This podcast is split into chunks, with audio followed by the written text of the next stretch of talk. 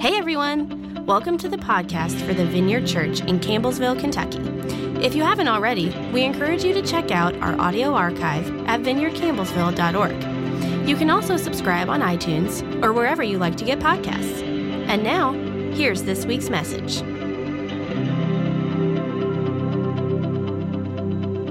Um, I am a wife and a mother. I'm a homeschool teacher, a homemaker, a music teacher, a creative snob, and um, I love to craft beautiful spaces for people to live in. I'm a designer by trade, but um, I've shelved that for the time being to be a homeschool teacher because it is a full time job. Um, so, my story, my testimony for this year starts um, in early fall.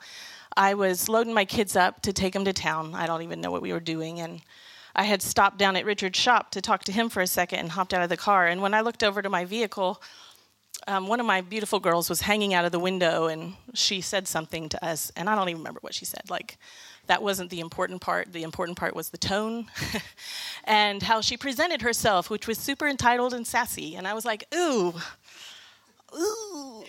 I don't like the way that looks. And Richard's like, Well, you know, children are the mirror of their parents. And I'm Thanks, Fogler.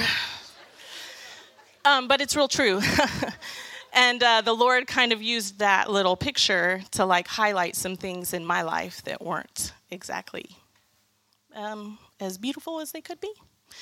And so he started me kind of on a journey to like unwrap some of the places where I have become extra sassy and entitled and snobby about uh, sassy, snobby, whatever, um, about things in my own life. And as part of that journey, a lot of that has um, been tied to consumerism. And so um, I am the kind of person who loves to read reviews and like dive deep down the rabbit hole of the internet and like all the things people love to say about anything you could buy. And I get lost for hours. And um, not sure if you know this, but that's not a healthy way to spend hours. And so, you know, my my bath mats don't matter that much, you know. I don't need to get lost for hours like finding the cutest bougie bath mat for my kid's bathroom. Like it's just not what's actually valuable. And I actually am glad I had this opportunity to share with you guys because it kind of helped me like spend more time unpacking this and thinking through this and like who is it that I really want to be? Who do I want to present to my children as uh, somebody worth mirroring? Whoa, sorry. There's nothing more that I want to reflect than what I see my father doing. And Jesus mirrored that so well. I mean, he said it in John. Like, I only do what I see my dad doing. And that's the kind of person I really want to be for my kids. So, welcome to Weepy Aaron Hour. Um, it will only not be an hour just to say that, but just a few more minutes. Earlier this year, I was talking with my mom about my great aunt Miriam. Her name is Miriam Gray. She's 98 years old. And she has not chosen the easy path in her life, but she has chosen a really beautiful path. Um, when she was young and engaged, her fiance fell off a hay wagon and had a pretty significant brain injury. And she chose to marry him anyway, knowing that they were recommended to not have children and that he um, probably wouldn't be able to hold down a job real well, and um, she would kind of have to lead the home. And in a Mennonite household, that is not common, so she was going to be different from her peers as well.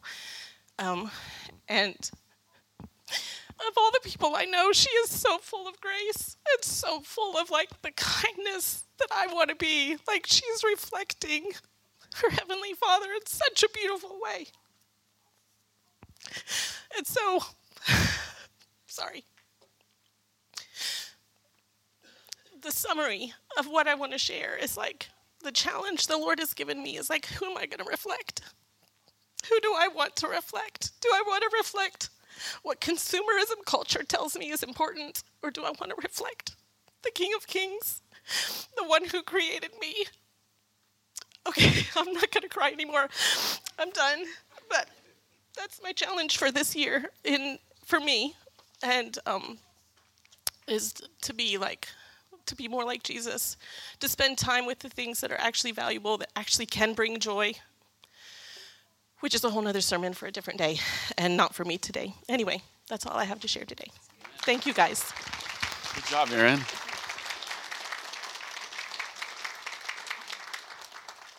Great job, Aaron. Weepy Aaron is, is a good Aaron. I, I will tell you, uh, for people who don't speak in front of the church, uh, maybe you've never cried before in your entire life. All you have to do is hold this microphone right here. Hey, Billy, you want to come on up? Everybody say hello to Billy.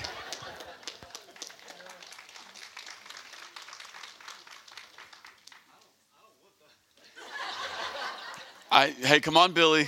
Come up here and cry with us, Billy. You hold it for me. No, no. Hi, good morning. My name is Billy. Um, I really don't want to cry like that, but it's probably possible. Um, so for 2023, probably the the highlight of what the Lord has been or revealed to me this year is how faithful that He is um, in moments that probably look the least like He's going to be faithful. Um, and so 2023 is going to have more stories for us and my family than 2020 did. Um, it's been a pretty chaotic year. Um, started out in January with my wife in the hospital having some procedures done. Um, she had um, a mass on a fallopian tube and it had to be taken out. That had to be removed. She had to have an ovary taken out. Um, that was like January ish. And um, we've been married since 2020. Uh, we have four kids. She has two kids. I have two. We have four. Um, they're amazing. And um, we were at a point of let's love these four kids and um, just live life and be happy. And then about, I don't know, March ish, y'all hear that? That's mine. we find out we're pregnant after all that. And um, so this year's been real interesting. I'm 40 and um, I was not planning on having a baby at 40, or we were not planning on any more children or anything like that. And so, anyway, long story short, it was such a surprise. We decided we're not even going to find out what we're having. I mean, we got two boys, two girls. This is a tiebreaker. We don't even want to. Don't even want to know what it is. Like we're just gonna we're just gonna ride it out. You know, have a little fun with it. It was so fun that everybody around us were was acting crazy about it because they wanted to know. So we had lots of fun with it. Um, so we get time for him to be here, and there's complications and things going on. Um, so we're in the hospital a little longer than normal. Um, at this point, we still don't even have a name. Um, every time we sit down to try to think of a name, we're like, nah, we'll we'll wait till he gets here. We'll or it. We'll wait till it gets here. We'll look at it and we'll know, right? Like, there, we'll know your name in that moment. And um, so we just decided to wait. So Asher's born and um, like two o'clock in the morning, and the next morning, Friday morning, the, this nurse walks in with this paper, and she's like, "We need to know what the, the baby's name is," and we're like, "We don't know." And she looks at us like we're absolutely lost our mind. And um, so we're like, just come back later. We'll, we'll try to figure it out. Every time we tried to figure it out, I am not lying. Every time we started, what are we going to name this kid? Every single time, an IV pole would go off, or a nurse would come in, or a doctor would come in. And it was like that for three days. And um, every time we tried to talk about it, something would happen. And um, so, you know, you have this picture of like, like we, we didn't find out what he was. So when I had this picture of, okay, we're going to go to the hospital, he's going to be born. Like I'm going to get to come out, and all my people are going to be there, and you're going to hold him up like you know in Lion King, and it's a boy, well, it was like so late in the morning or whatever that there wasn't even nobody there. Like my mom was the only person that stuck it out with us, and because everybody else had lives and had to go home and all that. So we didn't even get to do that. And uh, so we're in the we're in the hospital, and like it's like Sunday or something. And again, we our our stay got extended, and I could have like 14 stories, but um, so we're sitting there and we're having this moment, like holding him, and I'm looking at him, and like I'm beside the bed, and Kristen's in the bed, and like it's like a moment, like tears moment, and then boom, boom, boom on the door, in comes the pediatrician, and I'm like. Ugh. Like he almost got a cussing right there because I'm like, just leave us alone, you know? So he finally leaves and I'm walking Asher around and I'm holding him and I'm just looking at him. And I said, you know what? Just forget it. Just forget it. Like, they, they told us we've got six days after we leave here. I'm, I'm not fighting this anymore. I'm not trying to figure out your name. I'm not fighting this moment any longer. I, am we're tired. We like every time we're going to do this, and you know, sometimes I think the Lord puts weight on things in your life, and I really felt there was a weight on what His name was going to be. And in that moment, I finally said, "All right, there's a reason you're not letting us decide this baby's name yet, and so just forget it. You're just not going to have a name." I don't care. I really was at that point. I said, I don't care if you ever have a name. Like, we'll just, whatever. And in that moment, when I said that, this weight fell in the room. And it got so heavy and it got so thick. And the Lord just showed up in the room.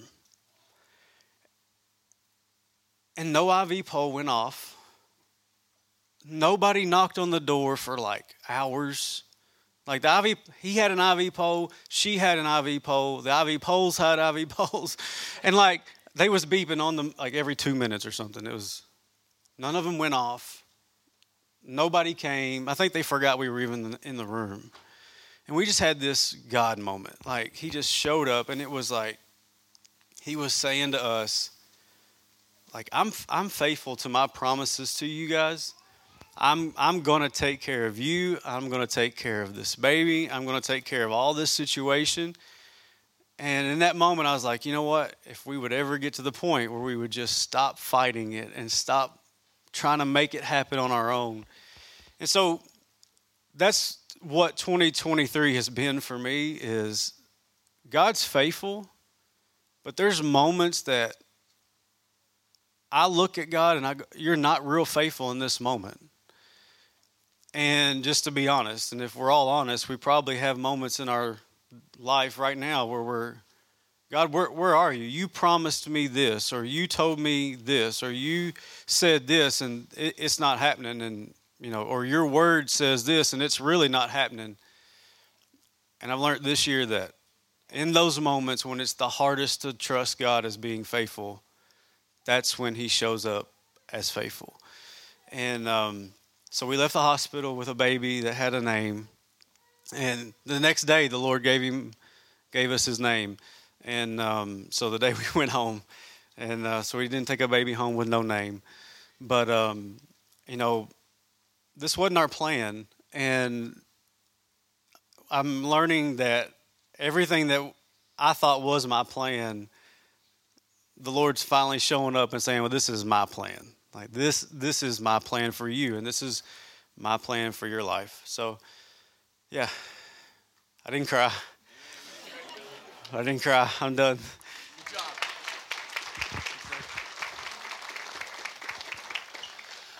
High five to baby Asher.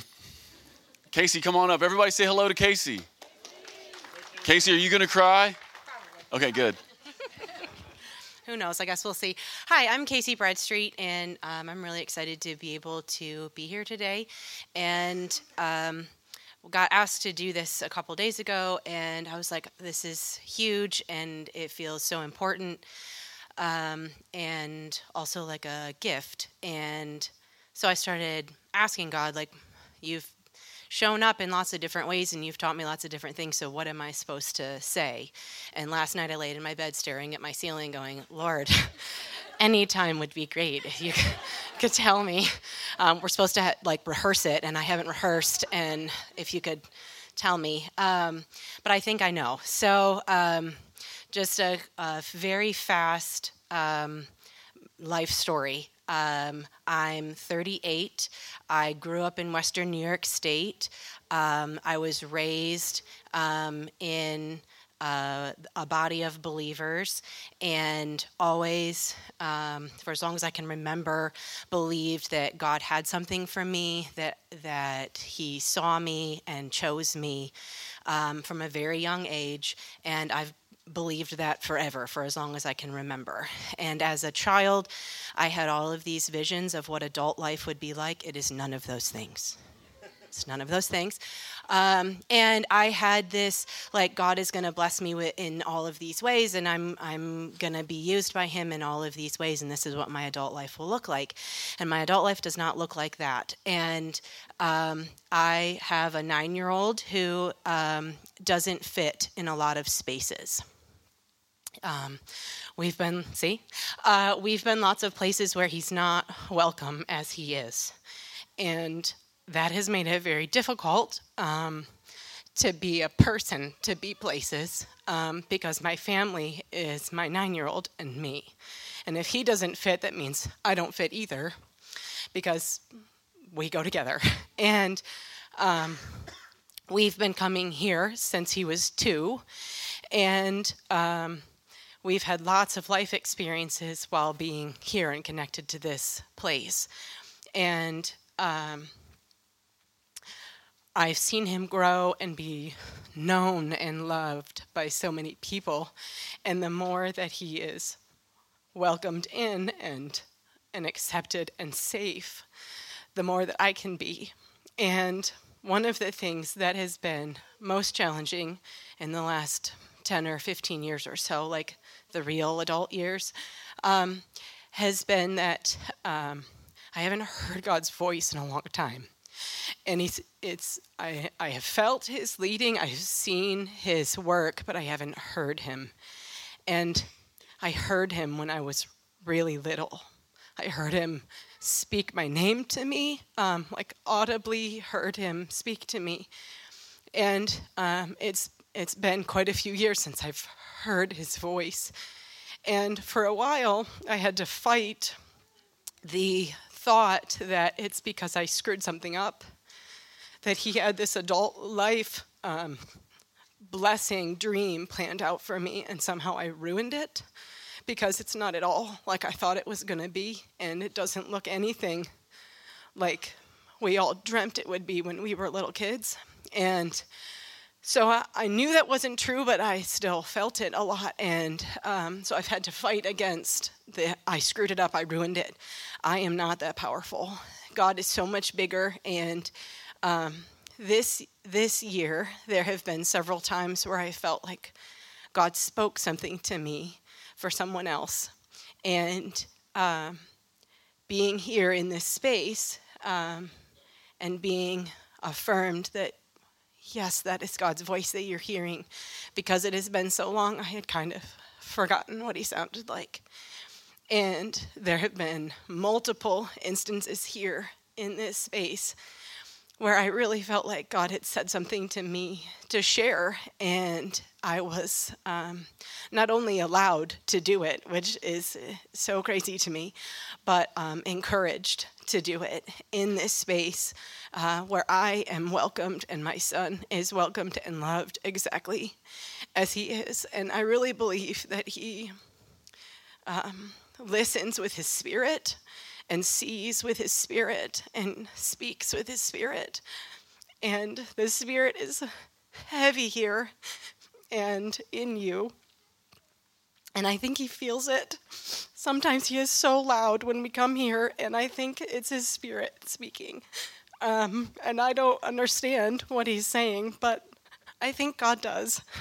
I think God hears him, and I think God does. And the more that we are safe here, um, the more that I see that this is what God has for me. This is the life that God has for me, and the blessings that He give are giving. The blessings He is giving me um, are not like second-rate blessings that are like, well, you screwed it up, but you can also have this secondary consolation prize blessing. That that this is the, the goodness and fullness of God. And I have seen it. Um, I prayed and prayed and prayed that God would give me a staff in my job that would be collaborative, um, and that would be alive in Him. And He gave that to me. 2023, I've had two really wonderful assistants who um, have prayed and prayed with me, and um, that God has used us um, in my my team, um, and I've seen I've seen His love grow in my team, and it's through the three of us that He's doing that. Um, so uh, the biggest the biggest thing in 2023 for me is that God is is speaking to me, and although He may have been quiet for a while, because sometimes He does that, um, He is speaking to me, and um, that I I didn't mess it up, and um, that I can't I can't mess up what He has for me, and um, I just need to keep walking toward him as best as I can figure it out, and that he has brought um, a tribe and um, he's really been redefining for me what family means. Um, and and my family um, is very different than what I originally thought family was going to be when I grew up. Um, but I'm really grateful for it.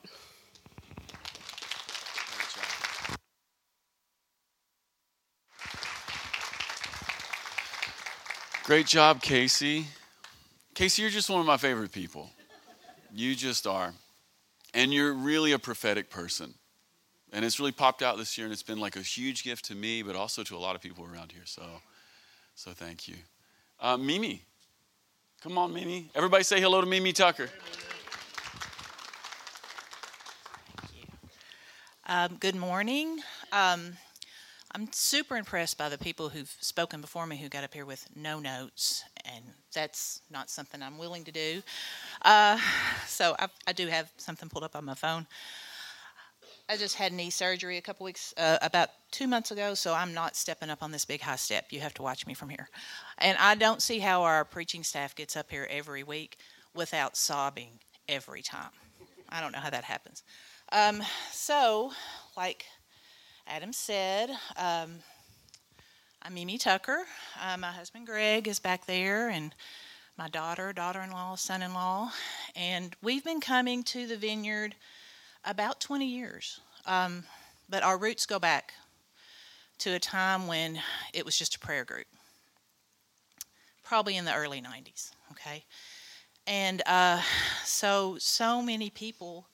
Um, that I'm looking at in this room were a part of that time for me.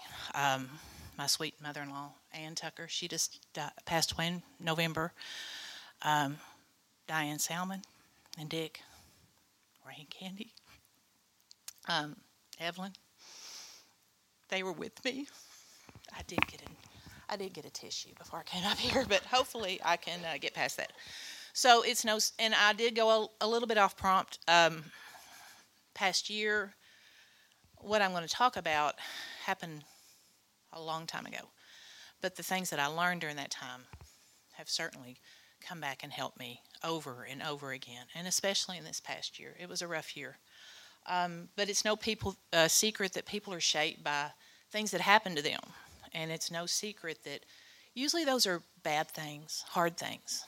Okay, that's that has a big impact on who we are spiritually, who we are emotionally, and I'm no different. Okay, so um, in 96 and 98, I lost two sisters to uh, breast cancer. And there was only three years between us, so we were extremely close. I'm the youngest of six. Um, extremely close. We shared everything. We shared clothes. We shared rooms. At one time, all three of us slept in the same room at my parents' house. Uh, vacations. We even shared boyfriends a few times, not at the same time, but we really did. Um, so we were raising our children together. Um, You know, we all had kids about the same age. And then when Fran died in 96 and Jane died in 98, um, grief was just not a big enough word for what I was feeling. Um, and I remember telling my brother after Jane died, I said, I don't know who I am without them. I just, I really didn't. Um, it was like two big anchors from my life were just gone. Um, so I remember the evening after Jane's funeral. And if you've ever been through that, you know how busy and how rushed and how condensed everything is into those few days. And uh, I just thought, I've got, I've got to be alone. So it was late, um, and I got in the car, and I went to the cemetery where Jane is buried, and um, Fran's also buried there on a little hill above her. So I just sat there, and I don't know what I expected. I really don't. Um, I didn't know if you know the heavens would open up or if I would just hear this audible word. I don't know. None of that happened. Um, I just sat there for a while. And I sat with Jane, and then I went and sat with Fran. Um, it was just, you know, crickets chirping on a warm August evening. That was it. But eventually, I did kind of gather myself together, went home, just thankful for that time with my sisters, just the three of us. Um, so losing them so close together shaped me, most definitely. Um, I was forced to decide if I was going to go through this with God or without Him, and there was no, there was no choice. Honestly, I didn't have a choice in that. I knew I couldn't do it without Him. Um, and what I learned has stuck with me through so many things, um, and I've kind of boiled it down to just two.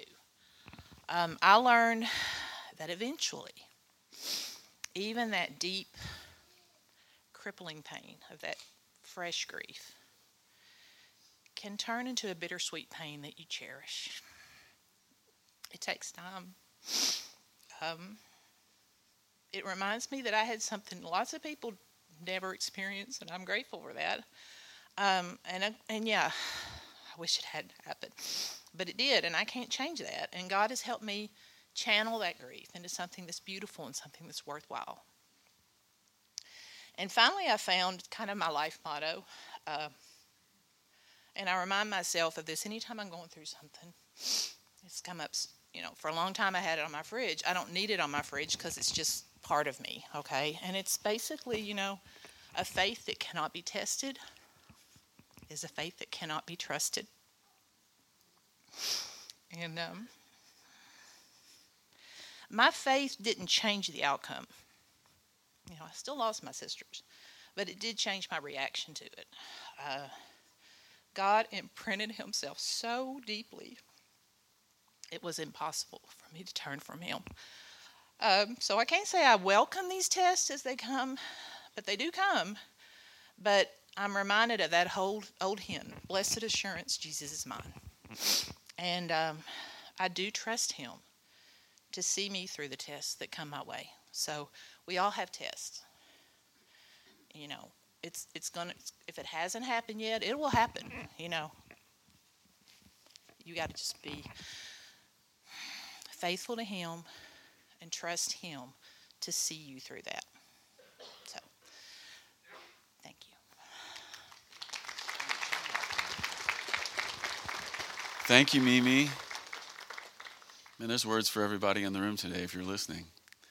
Raymond, everybody say hello to Ray Ray. Thank you, Adam.